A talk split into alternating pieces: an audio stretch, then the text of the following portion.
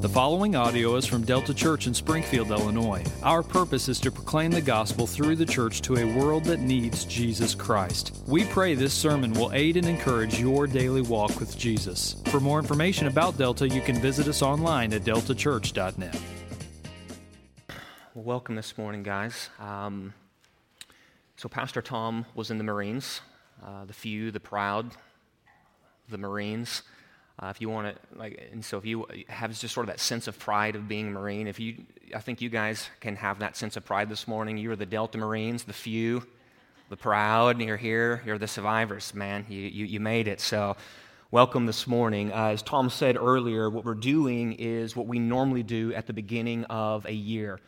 Uh, we hit pause on just wherever we're at in any given sermon series, and we always touch on three, three topics or two topics in the past at the beginning of the year uh, just so that we could say, if, if just for some reason, as we're preaching through a book of the Bible, uh, and the Bible in that particular book doesn't lead us to teach on these certain topics, we can at least say we have intentionally, because of the value these topics hold, we're going to insert these rhythms into the life of our church. In the past, it has been two prayer, that is a necessary rhythm for us to always talk about, and then the sanctity of life.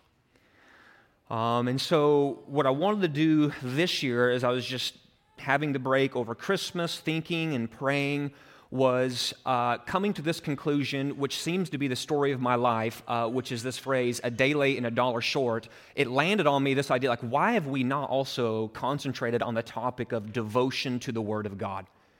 Because just as important it is to be people who are Hosanna people praying, saying, Lord, I can't, you can't help me. And as equally important as it is to talk about things such as the sanctity of life, and we're going to do that next week, is to talk about our need to be devoted to the Word. One of the ways we describe disciples here at Delta Church is this is that in the gospel you are a follower. The gospel makes you a follower. And the specific way we define being a follower of Jesus is this it's someone who devotes themselves to prayer and the word. And so, going forward from here, what we're going to do is insert into this beginning of the year rhythm of prayer, word, and now sanctity of life. And so that's why we're going to be starting today with a sermon on devoting yourself to the Word. So if we were to ask this question and just begin to unpack the genesis of this idea, why a sermon on devoting yourself to the Word? How did God just bring me to this place and press this on you? What I want to do is just sort of cast this vision for you because it's going to set us up for the realities that King David is going to unpack for us in Psalm 19. So, over the break, I've been reading a book, a book called The Bedford Boys. One of my hobbies is World War II history. I just love reading about World War II history. In this particular book called The Bedford Boys is about a group of men from a particular company, Company A. They are part of the 116th Infantry Regiment, 29th Infantry Division. And if you know anything about World War II, the 29th Infantry Division was one of the major infantry divisions that was devoted to storming the beaches of Normandy.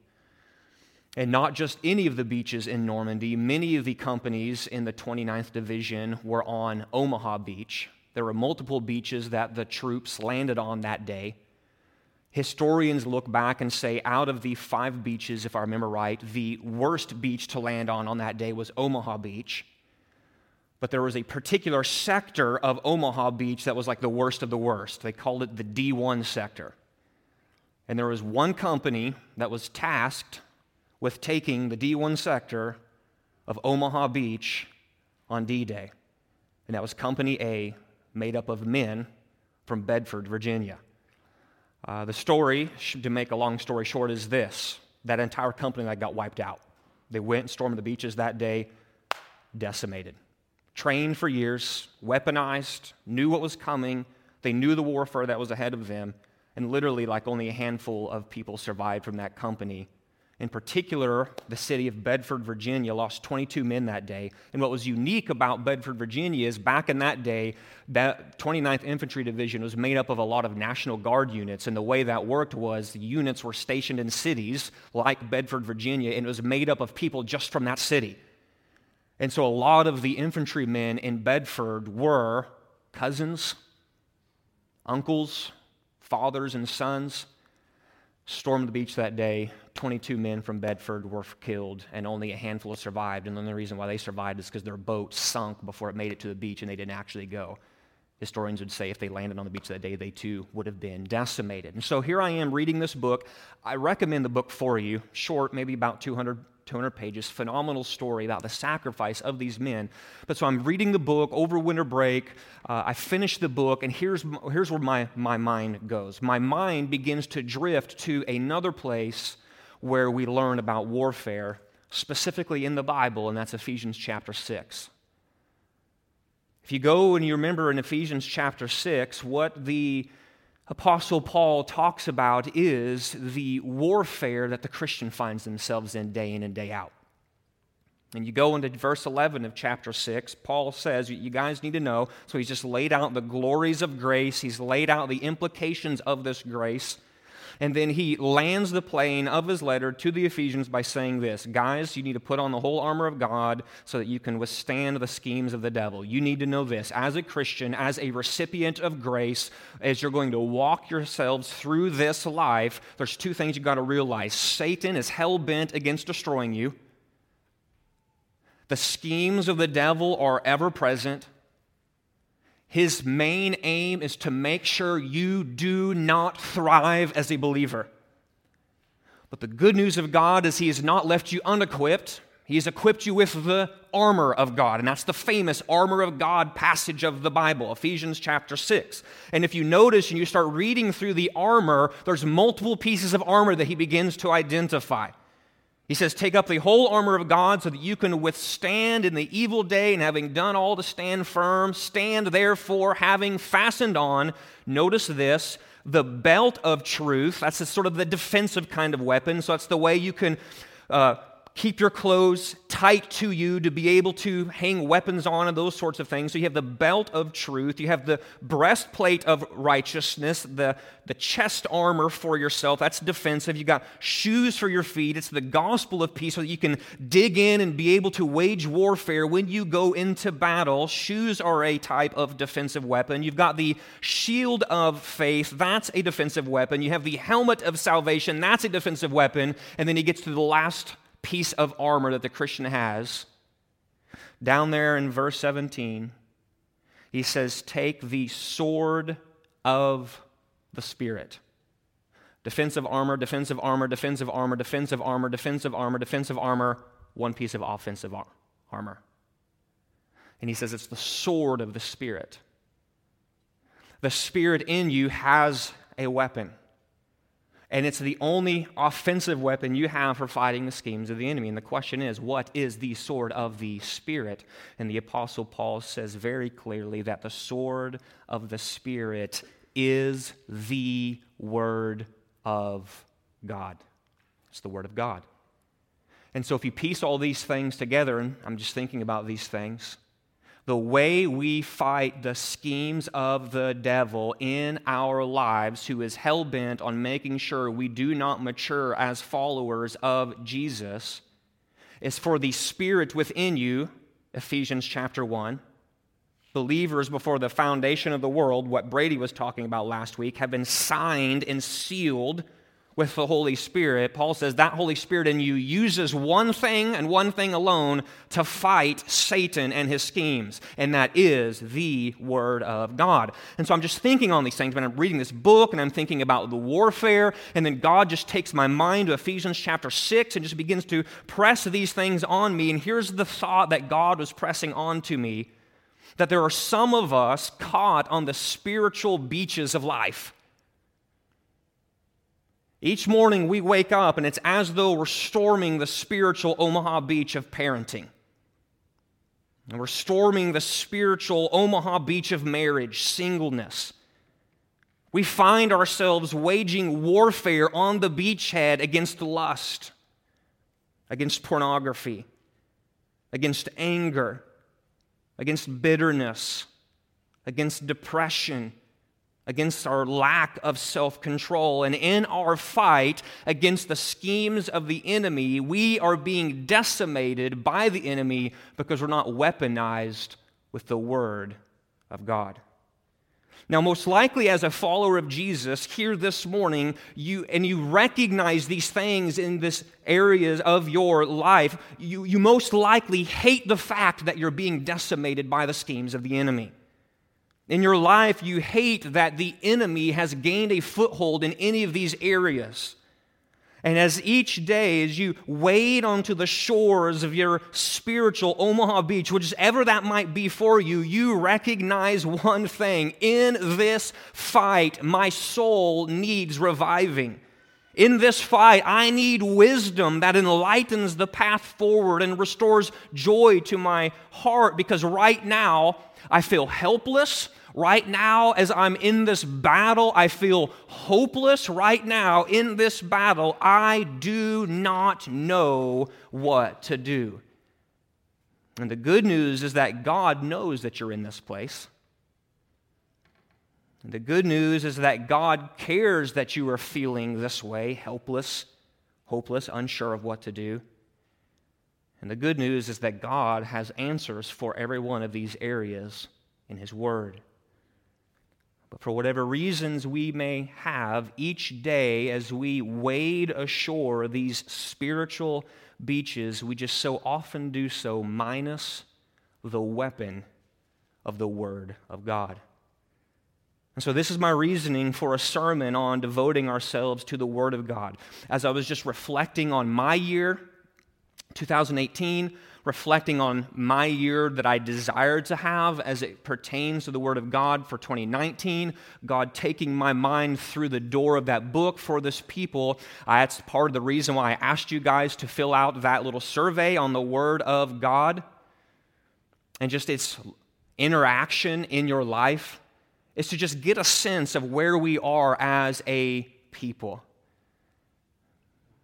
And about half of us are in that place where you were very honest and just said, Yeah, I struggle with these things. I struggle with having a desire for the Word of God. I struggle with weaponizing myself, finding joy in these things. And so I think God was prompting me to take us to this place where it's like we just need to put into the regular rhythm of the life of God's people this local embodiment of the kingdom of Christ called Delta Church so that we, we can encourage and exhort one another to this good work of devoting ourselves to the Word. And so, where else best to start than one of the most classic of classic places in the Bible on the Word of God, Psalm 19. And so, what I want to do is just pray for us this morning that as the Word of God is taught, that the Word of God would sink deep into our hearts, and as we'll see here in a little bit, that God would begin to do in our hearts what we are incapable of doing for ourselves, which is inclining our hearts to even want to desire the Word of God. So let's pray for that, then we'll get started, okay? God, help. We are desperately in need of you. We need you to speak this morning through your word. Father, my mind just drifts to uh, Samuel and his calling to be the prophet of God. And eventually Eli said, Listen, the next time God calls, you need to go back to him and say, Speak, Lord, for your servant is listening. Lord, please speak. Because this morning, we, your servants, are coming before you and saying, Our desire is to do your will in parenting, do your will in marriage, do your will in the fight against sin and our emotions and our thoughts and our actions. We want our lives to be aligned and in sync, declaring your glory in everything we think, say, and do. And we need you, Lord to speak, so please speak. Your servants are listening. Holy Spirit, come and empower for your name's sake. Set me aside Immerse us, Spirit, drench us. Cause our hearts to burn within us so that when we get done, we could say, The Lord Jesus Christ met with us this morning through his word. God, help us. It's for your name I pray. Amen.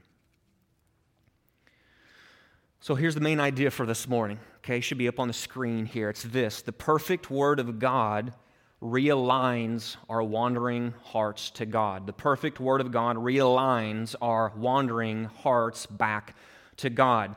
And so apparently, you guys have given me too much time away from pe- preaching because the sermon this morning is just pure Southern Baptist perfection, guys. It's three points that all begin with the letter P. I apologize, all right? So we're just going to go PPP, three points all the way through Psalm 19, okay? The first point is this it's the purpose of creation. So King David is going to start off by lifting our eyes to the heavens, okay? And he's going to talk about God's design for creation, God's purpose of creation, because what we're going to see here in a moment is this God speaks to us through the things he has made. See, King David is the author of this psalm, and in a masterpiece of poetry, he takes up the subject of God's perfect word. But before he turns to God's perfect word, he's first going to lift our eyes to the heavens in order to behold the creation of God. And we see this starting in verse 1 where David tells us that God makes himself known through his creation. The heavens declare the glory of God, he says. The sky above proclaims his handiwork. Day to day pours out speech, and night to night reveals knowledge. You see, God's created order has a purpose. Nature was designed by God to reveal truth about God. The Apostle Paul in the book of Romans, he understands this when he says this concerning creation he writes that for what can be known about God is plain to them because God has shown it to them. And so the question is, Paul, how has God shown himself plainly? The them there is everybody on the face of the earth. Paul's answer is this well, here's how God has made himself known plainly, and God has shown himself to them. For his invisible attributes, namely God's eternal power and his divine nature, have been clearly perceived ever since the creation of the world in the things that have been made.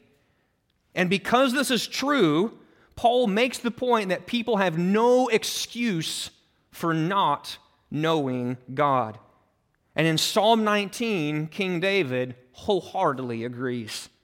Creation is speaking continually. It is declaring, it is proclaiming, it is persistent. The glory of God is constantly on the lips of the creation of God. It never stops. It repeatedly is pouring out speech, says David. It is revealing knowledge about the Creator day in and day out, night in and night out, over and over and over and over and over. All of creation is saying, God has made me. There is a Creator. I did not happen by happenstance. You can behold me and learn true things about the one who made me. Now, David recognizes there's no audible words. He's saying, in a sense, that the creation is speaking, it's got a voice, it's using words. But he recognizes that there's no audible words. Creation, in a sense, is a speaking with this nonverbal communication. Yet, despite the lack of audible words, David says they still have a voice and that voice extends through all the earth, words which spread out to the end of the world. Ultimately, the picture is this God's creation is doing what it was designed to do. It is joyfully living out its purpose of glorifying God. So, if we are to ask the question, God, what is your purpose for your creation? The Father would say this the purpose of my creation is to do one thing exist to declare the glory of God. And King David says creation is doing that. It is living out the purpose of what it was created to do. You see, God is the sovereign conductor, and creation keeps in step with his rhythm. To quote Charles Spurgeon, every particle of dust that dances in the sunbeam does not move an atom more or less than God wishes. The chaff from the hand of the winnower is steered as the stars in their courses, and every particle of spray that dashes against the steamboat has its orbit as well as the sun in the heavens. In other words, in this universe, there is no such thing as a rogue molecule. All the universe bends beneath the will of Creator God. And what's beautiful is that as creation dances to the sovereign beat of the Creator, it's all for the glory of His name.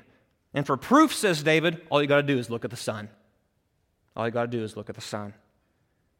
If you've ever seen an amazing sunrise crest the horizon, or the skies splashed with color, maybe by a late summer sunset, any of us ever just seen a sunset where you're like, dang, like that's gorgeous. Anyone ever been there before? Non rhetorical question right now. Raising of hands, yes, a few people, okay. Like you look at that and you're like, that blows my mind. King David is like, ah, uh, yeah, I told you. Told you so. Like that's the point. We're meant to look at the sun, at least, and recognize that the sun is doing what it was created to do to stand in the heavens and declare the glory of God.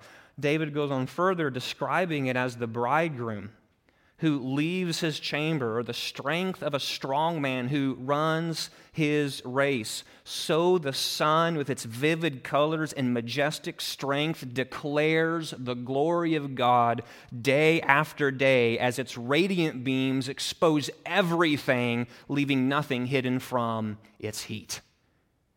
And then notice he transitions into a way that is totally unexpected. So here he is, verses 1, 2, 3, 4, 5, 6. Creation, creation, creation, creation. And All of a sudden he's like, and God's word. And you're like, what's that about, right? I mean, as he continues his psalm, he makes this hard shift that is totally out of the blue. At least it seems out of the blue, does it not? So that you're reading here going like, the dude is like standing on the palace there in Jerusalem going, man, that sunset's incredible. Wow, the Bible's great. And you're like, how in the world does he go from that to that? But notice what he's doing is he's just making the simple shift from that which is external to that which is internal. He's making the shift from that which exposes the things of the external man, as I heard one man say before, to the things that expose the internal man, that which consists of the heart. He moves from the wordless speech of God's creation to the inward speech of his heart. So, as his external observation of creation turns, to, turns him to reflect on his heart, what David discovers is this man, my speech doesn't quite align with the speech of creation. Creation speaks, declaring the glory of God, declaring the glory of God, declaring the glory of God. He's like, I look at my heart, the words of my mouth, and the meditations of my heart are this not prone to declare the glory of God. I've got a huge problem. I've got a huge problem. My heart is misaligned. And that's what we see down there in verses 12 through 14 the problem of our wandering hearts. You can just look at verse 12 there. Who can discern his errors, says David? Declare me innocent from hidden faults. Keep back your servant also from presumptuous sins. Let them not have dominion over me. Then I shall be blameless and innocent of great transgression. Let thee, here it is, words of my mouth and the meditation of my heart be acceptable in your sight, O Lord, my rock and my redeemer. You see, verses 1 through 6 scream one thing God's creation exists to glorify God, and nature is doing what it was designed to do. And like nature, humanity was created to declare the glory of God just as nature. But the Apostle Paul tells us this that whether you eat or drink or whatever you do, we're to do it all for the glory of God. If you go to some of the older documents of the faith, something such as the Westminster Shorter Catechism, a catechism is something that we're now beginning to teach to the little ones downstairs. It's a question and answer system that is just meant to teach us the truths of God. The first question in the Westminster Shorter Catechism is this What is the chief end of man? What is the supreme end? What is his primary aim? What is the goal of your life? Answer the chief, supreme, primary aim of man is to glorify God and enjoy him forever. In other words, the sum total of your existence, the sum total of my existence, is to leverage the way we think, to leverage the way we feel, to leverage the way we choose, all for the glory of God. But the problem of our wandering hearts is that they're so often prone not to do that. Not to do that not to function as they were designed to do. And so David recognizes something true about himself that is also true of all of us. We have fragmented hearts, misaligned hearts that are functioning out of step, that need to be realigned back to the place where they're doing what they were created to do in any sphere of life, namely giving glory back to God. You see, David, I think when he's saying those things down there in 12, 13, and 14, and he's examining himself, he's saying this Man, I've got errors that I'm just totally capable of justifying. Like, I just can't discern my errors. There's just times like I'm totally willing to justify things in my marriage. Have you ever been in this place in your marriage where, like, you're the one at fault and you blame it on your spouse? Well, if you would just do the dishes like I told you to, I wouldn't have to get angry and yell at you. Right? You fix yourself, then, I, then my problem would be fixed.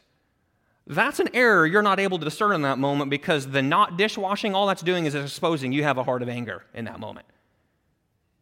And whether it's in our parenting or our battles and fights for sin or whatever, the tendency of the heart is to justify errors, not discern errors.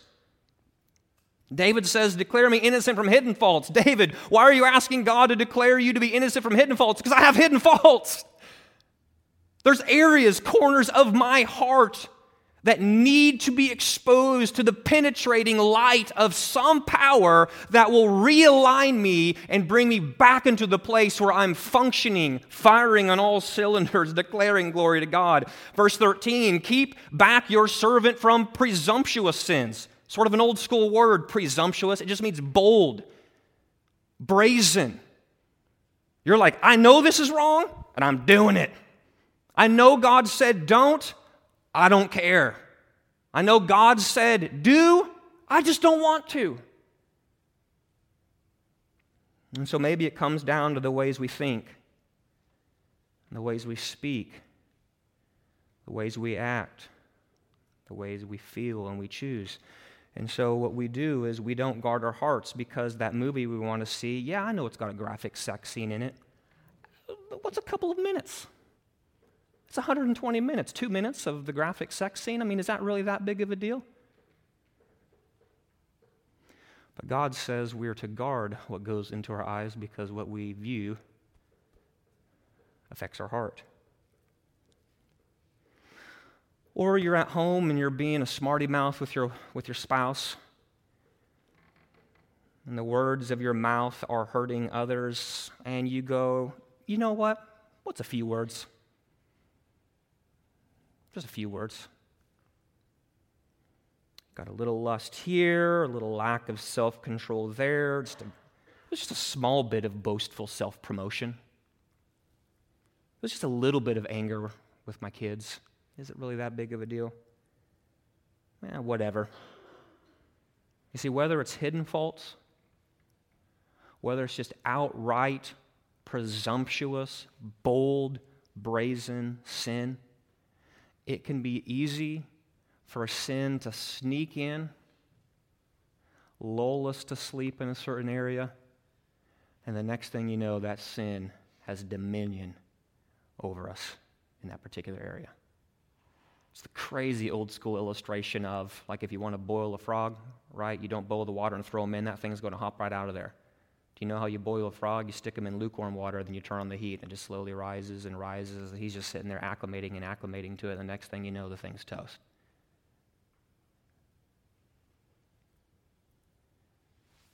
And so sin can just sneak up on us and have dominion over us. So, do you see what David is doing? David is standing there, and again, I don't know where he was standing. Maybe this is back in his shepherd days. I like to think of it like King David's there. I mean, the king. He's in Jerusalem, he's on the palace. He's on the terrace. The sun is setting in the Palestinian sky, and he's just standing there going, That sunset's incredible.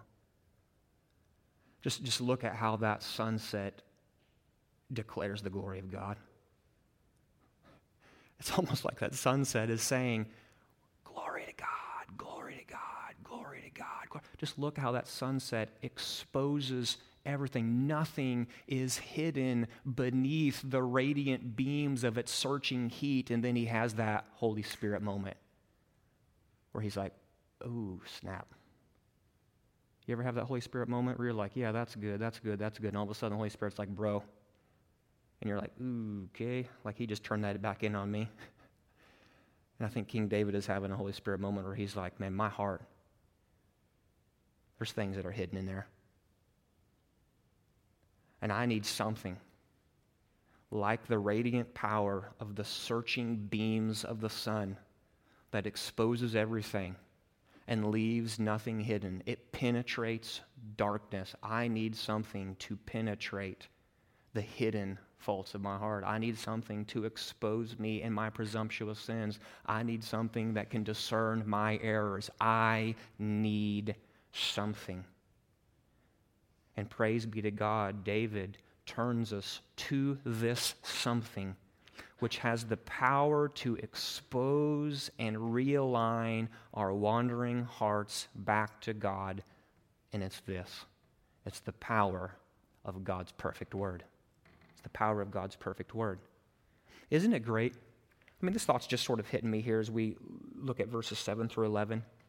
God's answers are so simple, are they not?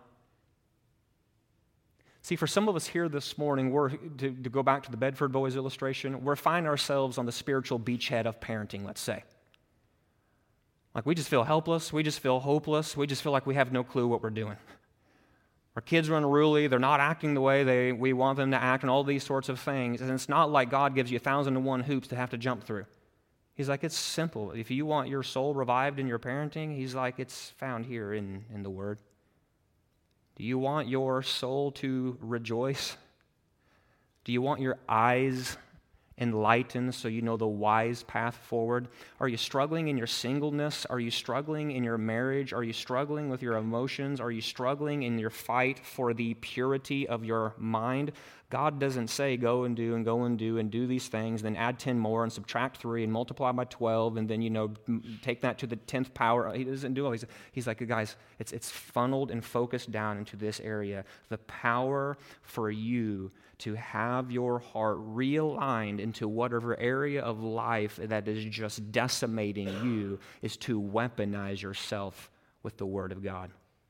Because as Paul said, Ephesians 6, it's the Spirit within you then as you continue to ingest this Word of God into you. It's like what you're doing is like you're storing up spears and you're storing up swords and you're storing up machine guns and you're storing up.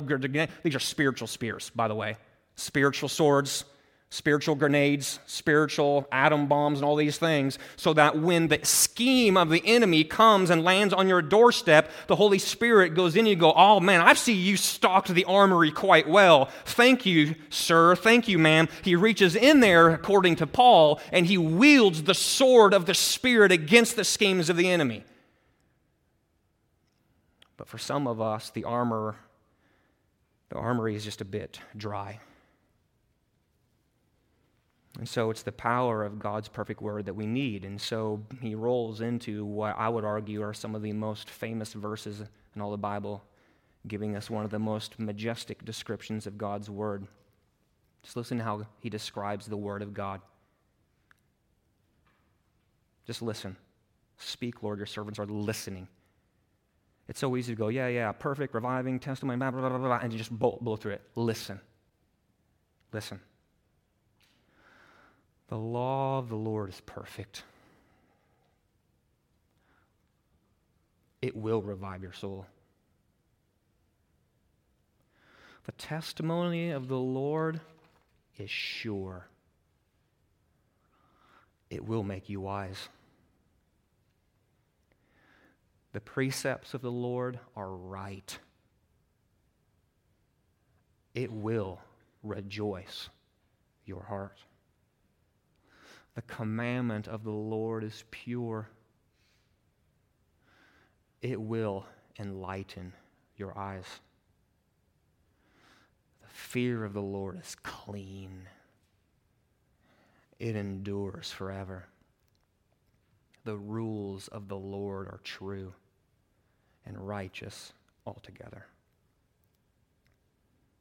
You see, as David turns to the power of God's perfect word, what you get is an absolute sense of worship from King David. His kindness, in his kindness, the Lord God has provided the necessary tool that has the power to discern our errors, the necessary tool that can expose our hidden faults, the necessary tool that keeps us from presumptuous sins, the necessary tool that revives the soul, the necessary tool that enlightens the path, the necessary tool that rejoices the heart, the necessary tool that makes us wise. And oozing out of this text this the sense that King David is just living in a place of pure and absolute satisfied delight in the truths and realities and the effects and the promises that the Word of God brings to him and brings to anyone who reads it. So look at what he says. He says, Listen, the law of the Lord is perfect, it revives the soul. David's telling us that God's word is complete, it's perfect, it lacks nothing. It's all sufficient, meaning that it is not deficient in any way. Therefore, God's perfect word imparts life because no matter what our sins may have been or our problems are, the Bible is able to turn us from our sins and lead us through our problems and restore the soul. That's the sufficiency of the Word of God. David tells us that the testimony of the Lord is sure, making wise the simple. This means that God's word is solid, it's sure, it's firm, it's trustworthy. You can stand on this thing. You can jump. It won't give. It won't crack. It won't fail. It won't falter. It is trustworthy. And since it is a reliable testimony of the Lord, it can be trusted because God is the God who does not lie. And if the God who is God, who cannot lie, says, Here is what you need to know about this thing, King David says, This is the foundation upon which I'm going to build my life, and this is the foundation for my godliness. From singleness to marriage, David says, Have you considered the testimony of the Lord? It's sure, making wise that simple. In your parenting, to your work, and everything in between, God's word is the bedrock for your discerning. David says the precepts of the Lord are right, they rejoice the heart. In other words, Scripture is precise. That's what it means to be right. It's not the sense that it's right because it might be wrong. It's true, it's straight, it's precise, and it will steer you in the right direction and to be steered by the Creator who has God in store for His creation is a note your joy. Have you ever been reading your Bible and you're like, whoa? I mean, that was like a razor's edge fine. I mean, that thing was like precise. Like that thing just cut me and laid me open right there. King David says that's what the Word of God does. We also see that the commandment of the Lord is pure, enlightening the eyes of God's commands, there's nothing that stains it. It's pure. And in its radiant purity, it becomes like the sun penetrating our darkened hearts and making our path clear. It gives us insight for how to live in a way that brings glory to God. And then, in a burst of praise, King David says, Not only does the Word of God have these beautiful promises and effects for those who read it and consume it and eat it and devote themselves to it, but he says, Just look at what Scripture is in itself. It is clean, enduring forever. It is true and righteous altogether. It is more to be desired than gold. It is sweeter than honey. That is, God's word is the source of all true delight. Every part is of the highest value, more valuable than all earthly wealth. What good does it for a man to gain all the wealth in the world but lose his soul? David's like, it is worthy of being a pauper here on earth if you are storing away the infinite treasure of God's word. It is valuable, it's precious, something to be feasted upon because it's more satisfying than the sweetest of all food. Moreover, God and His Word warns us of danger. It clearly reveals the pitfalls of sin. It exposes the schemes of the enemy, and it reveals to us the hazards of disobeying God. But notice that last little phrase there in verse 11. Look at what your Bible says there. In keeping them, there is great reward. The word them there is talking about the Word of God, the law of God, the testimony, the commands, the rules, the precepts all synonyms for the same reality, this thing right here. And keeping them, and eating this, and delighting in this, and chewing on this, and meditating on this, and memorizing this, and knowing this. King David says, There is great reward. I love that phrase, great reward. You see, when you get into this book, this book will get into you.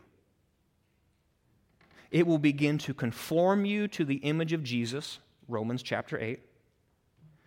Becoming to you the word of life that it is, Philippians chapter 2.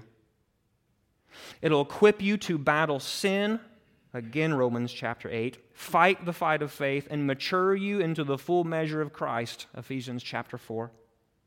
It will call you to behold the glory of Christ, John chapter 1 so that as you behold his glory from the word, you will be transformed into his image. 2 Corinthians chapter 3. It'll make you wise for salvation through faith, faith in Christ, 2 Timothy chapter 3, and then equip you for life and godliness, 2 Peter chapter 1. All this and many more is wrapped up in that idea of King David going, Great reward, great reward, great reward for those who consume and eat and chew and meditate and think and do whatever they can do to stock the armory of their heart with the Word of God. Now, for the most part, all of us know these things, do we not? We know these things. My study, I was thinking this past week, I mean, that's the explanation of the text, is to go, how do I round the corner here? How to round the corner here? Because I've heard it preached, and I'm sure you've heard it before, is some guy gets up and says all these things like me, is like, now you guys, you fools, for not reading it more, you're stupid, get your act together, get out there and read it more, get a Bible plan, and get up early in the morning and start doing and start doing and start doing and start doing. And it's coming from this legalistic bent of like this, and get your act together, just do something, why don't you? I guess I could have done that, right? But what I want to do is come at it from this way at the level of the heart. To come at it from the level of the heart. Because my guess, as I just said, is we all know these things. John, I just heard you say there's great reward in keeping the Bible. I know. John, I just heard you say that God's word warns us against sin. I know. We know the word of God revives our souls. We know it makes us who are simple wise. We know that it rejoices our hearts. We know that it, enlightens the eyes. But the question right now I want you to consider is this What do you do when you know these things and yet still you struggle with your desire for God's word? Saints, what do you do? What do you do? You can either be like this, well, I just don't have a desire for it. Boom, out the door it goes. And we storm the beach day after day, day after day, not weaponized by the Word of God. That is one way of doing life. But I would suggest that the Scriptures tell us there's a better way forward. Think of this question How can we fight the schemes of the devil who wants nothing more than for you and me to believe that we can somehow grow in our walk with God apart from knowing the Word of God. How do we fight the schemes of the devil who wants us to believe that we can somehow enter the daily spiritual battle of parenting, the daily spiritual battle of marriage, singleness, lust, porn, anger, bitterness, lack of self control, whatever it might be, minus the weapon of our warfare and somehow walk away unscathed each day. How do we fight that scheme? How do you do it? How do you do it? Guys, God's answers are so simple. It goes right back to what this man was preaching on yesterday. The answer is found in prayer. You can go to another, I call them the great 19s. It's Psalm 19 and Psalm 119. Both of them talk about the grandeur and the good of the Word of God for the believer. And when you go to Psalm 119, verse 36, listen to what the psalmist says. Listen, look at me. He says, Incline my heart to your testimony and not to selfish gain. Do you know what the beauty of that little verse is right there? Psalm 119, verse 36. Second Peter tells us that it's the Holy Spirit who carried men along to write the scriptures. So you have the Holy Spirit carrying along a psalmist who's writing down words according to the Holy Spirit. And the confession of this psalmist's heart is this I know the inclination of my heart, and at times it is not for the Word of God, it is for things that bring me gain. My argument here is when he says, Incline my heart to your testimonies and not to selfish gain. Do you know what a simple definition of selfish gain is this? Doing what feels good in the moment. If it feels good, I'm going to do it.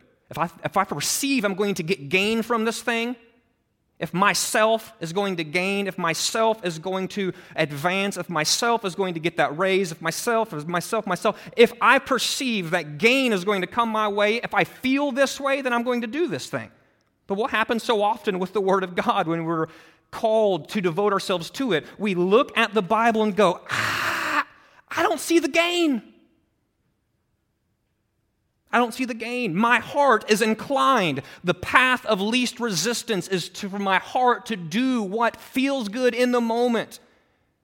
The path of least resistance is for me to go, I will only put forth effort towards those things that I perceive will be gain to me. And the psalmist says, So often I look at this thing and go, No gain, no gain, no gain, no gain. And so here's the psalmist before God saying, I need you to incline my heart not to selfish gain, but to your word. Because I don't even have the desire for your word. Like, I'm not even talking about the psalmist says, like, I'm not even talking about reading the word. Like, I'm over here, like, on square one, and I'm not even on square one because I'm saying I got to get to square one. And where square one is like, I just have a desire for reading the word of God. So he's not saying, God, help me read the word. He's not saying, help me start. What he's over here is like out in the parking lot going, dang, like, I need my heart to be even inclined to even want to do this thing. And I love that God says, that's okay. That's okay. It's okay to be in that place. It's okay to be in that place. We can even pray for God to give us a heart to desire His Word. And then what you do is you begin to pray for God to give you a heart to even have a desire so that the desire then leads us into the Word of God. As you then pray and you step back and you rest in the fact that your right standing with God is not grounded in how much time you spent in the Word of God. Your right standing with God is grounded in Him who is the Word. Do you see the difference there? We're soon going to be getting into the book of Galatians, guys. And one of the words you're going to see a lot in the book of Galatians is this word justification. Justification, fancy word, means this right standing with God. And the heartbeat of the book of Galatians is this My right standing with God is by grace through faith in Christ. The problem is that for a lot of us, we spin out of control because we go, Agree, Paul. My right standing with God is by grace through faith and if I'm honest, I sort of add in a little bit of me reading the word and praying a lot. Because when I read the word, I sort of feel good. But then what happens is when you don't read the word, you don't feel good. And you begin to spin out of control. See, that's adding something to the gospel. Paul is going to charge at that very hard. Because his confession is that your right standing with God is not by grace through faith, and all these things of sanctification, your right standing with God, period, is by grace through faith alone, full stop. So that if you wake up tomorrow morning, you're like, I just don't have a desire for God's word right now. God is up there not going. I knew it, man. I love you a little bit less. He says, No, I love you fully because the grounds of your right standing with me is in him who is the Word. The Word. So that's why you can go to somewhere like John chapter 1. In the beginning was the Word. The Word was with God, and the Word was God. Man, that's pretty cool. Verse 14, and the Word became flesh and dwelt among us and we have seen his glory, glory as of the only Son from the Father, the Word who is glorious, full of grace and truth. For from his fullness we have all received grace upon grace. So when you get up tomorrow morning and you're like, ah, wandering heart, why don't you want this thing? The answer of the gospel is don't try harder. The answer of the gospel is stand on the foundation of Him who is the Word. That is your right standing before God. And then on that foundation of Christ and Christ alone, you begin to say, God, incline my heart, and you begin to walk forward as a doer of the Word, not rooted in how well you do those things, but rooted in Him who's done everything well the Word full of grace, full of truth. Because when you fail tomorrow, and you're going to fail tomorrow, guess what you have in Christ? Grace and truth. Have you received the grace of Jesus? Have you received the grace of Jesus? If not, it is abundant and free, and you can repent and believe today and know the saving grace of Him who is the Word? My guess is the majority of us here this morning would say, Yes, I've received the grace of Christ. And you know what He has for you in addition to saving grace? Growing grace, forgiving grace, sanctifying grace, because He is the truth, full of grace. Grace upon grace, the Apostle John continues to say. Brothers and sisters, as we fight together for the glory of God in our lives, I just can't say this enough. it is absolutely crucial that we be not just hearers of the word, but that we be doers of the word. Saints, saved by grace, devoted to the word of God. Saints, saved by grace, devoted to the word of God. Because then, as we begin to march forward in our life together, we're not marching forward on the foundation of works and how good we're doing these things, but we're marching forward through 2019 as those who are standing on the foundation of Christ. Him who is grace and truth, who has shown us grace upon grace, and then we begin to go forward through life. Listen to this phrase with grace driven effort, fighting, encouraging one another to be devoted to the Word. Let's pray. God, help us in these things. We need you pretty badly. Father, for those of us who just need to have that sort of shock and awakening, God, I just pray that the conviction of the Spirit, just we would not uh, quench that. Uh, for those of us, Father, who have sensitive souls and we might just be spinning out right now uh, because it's like, oh man, like I should be and I could be and I, I want to be and I'm not consistent. These we're starting to spin out. God, I pray that you would crush the spin out right now. And what you would do is realign and reorient those sensitive, sensitive souls to the reality of the foundational bedrock of saved by grace through faith in Him who is the Word. And if we can say, I have been saved by grace through faith in Christ alone, He is my only hope of salvation, God, would that reality a peace upon the sensitive soul? Would you lift their weary head so that as they look you in the eyes, that they would hear you say this You are mine saved by grace. Now let's go forward with grace driven effort in this area.